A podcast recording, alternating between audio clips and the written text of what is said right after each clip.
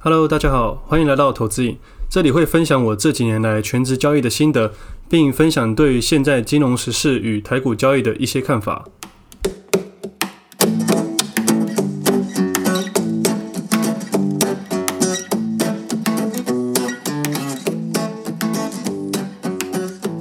今天时间十一月二十六号星期四，这是我第四十七集节目，我是魏德。这礼拜对我来说真是地狱周，感觉时间都完全不够用了。我自己是一个晨间型的人，早起看盘后，中午会再眯一下，就会感觉一天当做两天在使用。我平常大概六点钟起来去运动了，回来会冲个澡，然后开始看盘到下午。对我来说这是第一天，接着眯一下，下午起来，然后到晚上睡前变成我第二天的感觉。我原本已经习惯这生活已经一段时间了，不过因为最近事情真的比较多，有时候下午会有约，然后要跑去别的地方，或者下午要写写文章，现在感觉到一天要当好几天在使用了。不过今天开始算是调整完毕了，慢慢进入轨道，已经把生活作息还有该办的事情都办好了。可能到了过年之后了吧。不过我觉得计划永远赶不上变化。现在做 Podcast 每天都有新的惊喜，我觉得很好玩，比金融市场好玩太多了。有时候交易真的很无聊，之前还无聊到说下午要去找个工作去做。原本想说下午去做健身教练，因为以前的我的日子大概白天交易，下午就健身或打球这样子。那每次去健身房的时候，看那些健身教练边聊天边教学，感觉还是蛮不错的，又有收入，又可以交朋友，自己也会因为是教练的关系，把自己的身材顾好。但后来想想，要去考证照，又要受训那些的，我应该没那么多时间，也没那么专业，就打消这个念头了。那说到篮球，我不知道为什么到我们这个年纪，打球的朋友越来越少了。可能儿时的疯狂都没了吧？我记得以前在大学的时候，早上五点多爬起来，六点去练球，中午比赛，晚上要去跟人家斗牛，几乎是照三餐在打球。我自己从国中打篮球到现在啦，几乎是每周都有打篮球，除非我脚断掉那几个月在休休养。但身边的朋友一个一个都不打了，不然就每次打起来就想说随便打打，不想赢的感觉。还记得小时候，我们为了打一场篮球，会走很远很远的路去一个公园，有时候下雨的话，也会在旁边等雨停继续打。地板湿了会回家拿拖把，那球球鞋破了会自己在那乱缝，然后冲去球场。我记得自己在大学的时候，刚搬去台中一个人住，把租屋处安顿之后，第一件事情就穿着球衣球裤去球场找人报队。也因为这样子，我在异地交了很多朋友，都是因为打球认识的。那现在呢？许多朋友天气太冷不打，天气太热不打，球鞋球衣什么都配到最好，结果上场的时候才能要打不打的。小时候什么都没有，却珍惜每一件事情。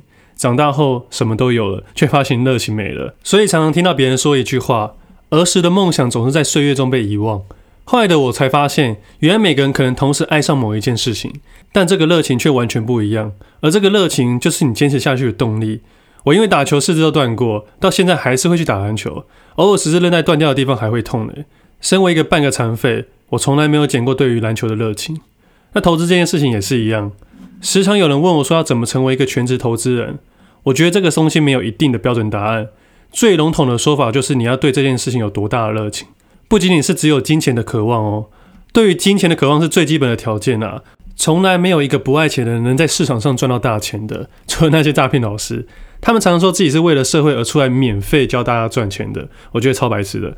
我觉得每个人的时间都有限，不过我还是相信有那种无偿分享的老师。但通常不会是投资交易类型的，原因很简单，投资有风险，有风险就有几率，意思就是说这种东西没有一定的标准答案。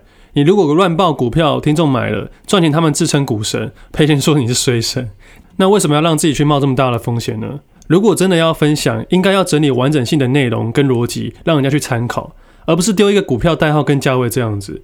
天下没有白吃的午餐。我们要学会如何去思考一件事情背后的逻辑，生活是，投资也是，学会独立思考判断，对你的未来一定是有帮助的。那对于全职投资人这件事啊，不是你有多少钱就能成为全职投资人，而是你能为了这件事情承担多大的失败。我真的觉得没有一个金钱的数字可以定义全职投资人的资格。我的意思是，即使给你三千万的现金，你也可能因为成为全职投资人而完全赔回去。但如果你对于这件事情有很大的热情，愿意花时间去学习、研究，甚至付出一切的努力，而这个数字不会比你此刻心中想的数字还要大。我说过我失败过，而我再一次起来的时候，资源反而更少，但变成我的心更坚定。前几天刚好有远见华人帮我分享第三十集的内容，刚好是在讲我失败的经历，大家有兴趣可以去搜寻一下。很感谢他们的认同。那回来我当时好了，那时候的我已经没有退路了。我不爽公司给我一万八千五，我讨厌这个社会一堆诈骗，也讨厌一些人用居高临下的角度去看待我们这些平凡的年轻人，却总是用一副理所当然的样子对待我们。我多年前想分享金融观念给别人的时候，最常遇到就是年纪比我大的人瞧不起我。他常说：“你刚出社会，你懂什么啊？”我当时想说：“好吧，我应该还很菜。”后来就这样过了六年，我每天交易，每天研究，才发现那些曾经看不起我的人，并不是因为他很有能力。有些人瞧不起别人，是为了掩盖他内心的自卑感。这种人自己做不到，就觉得别人一定也做不到，尤其对方还是你的晚辈。那时候我因为不服输，才这样一直走下去。我觉得很多时候是这样子的。别人瞧不起你没有关系，你就默默努力，默默成长。等到有一天，当对方愿意抬头看你的时候，他已经看不到你了。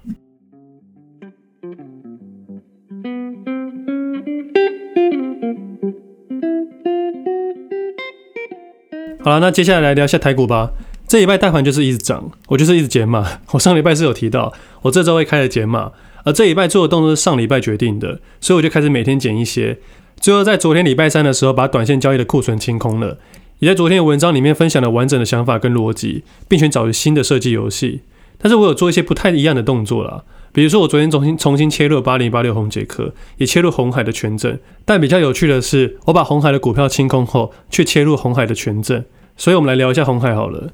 对我来说，红海在昨天的状况下，如果今天开低会有一段很大的跌幅，我担心自己的部位会侵蚀太多的获利，所以我就把我的部位出清了，并且把获利的一部分丢入权证。这样的概念就是说，我主观意识认为台股昨天的感觉是可能会直接往下跳的，但如果不直接往下跳的话，下一次的涨幅是一种来不及买的感觉，所以我当下做了出清的决定，剩下用权证交易。风险考量来说，即使是这个部位全部没了。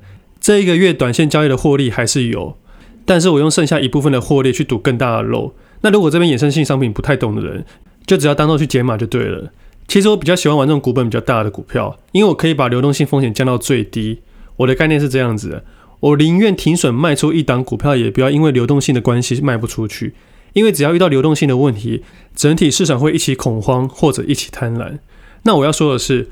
我昨天才出清红海部位，以为要结束了，结果今天又买回来。假设明天又直接跳水，我依然会果断的出清，只是出清后的动作我就不知道了。我要明天的盘中才会决定，所以我觉得跟单是一件很笨的事情，因为每个的交易人都无法判断下一秒钟会发生什么事情。而即使是我此刻说的话，我也可能在盘中的下一秒完全反转。我不会因为面子而丢掉银子。说到面子这件事情，我相信最近大多数的投资人又回到三月到七月那种一直赚钱的感觉。但我想提醒的是。赚钱时要低调，不要一直跟别人说。我曾经也跟别人说过，但是我只跟一个人说过，因为以我年纪身边的朋友无法想象那个数字，我更不希望他们认为这个赚钱很简单，全部跑进来玩。我反而希望他们如果没有兴趣，就完全不要去碰它。而即使我只跟一个好朋友说过，也发现一件问题，就是你给他看的数字会限制你之后的操作。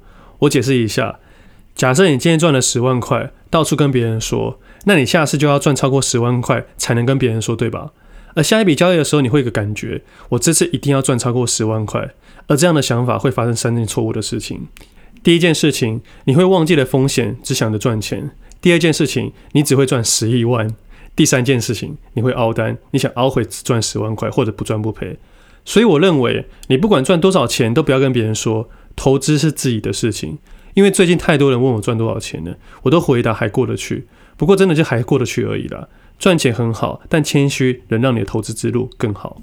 那接下来回答一下 IG 听众的快问快答好了。第一个问题是，美国指数突破三万点会不会随时崩盘？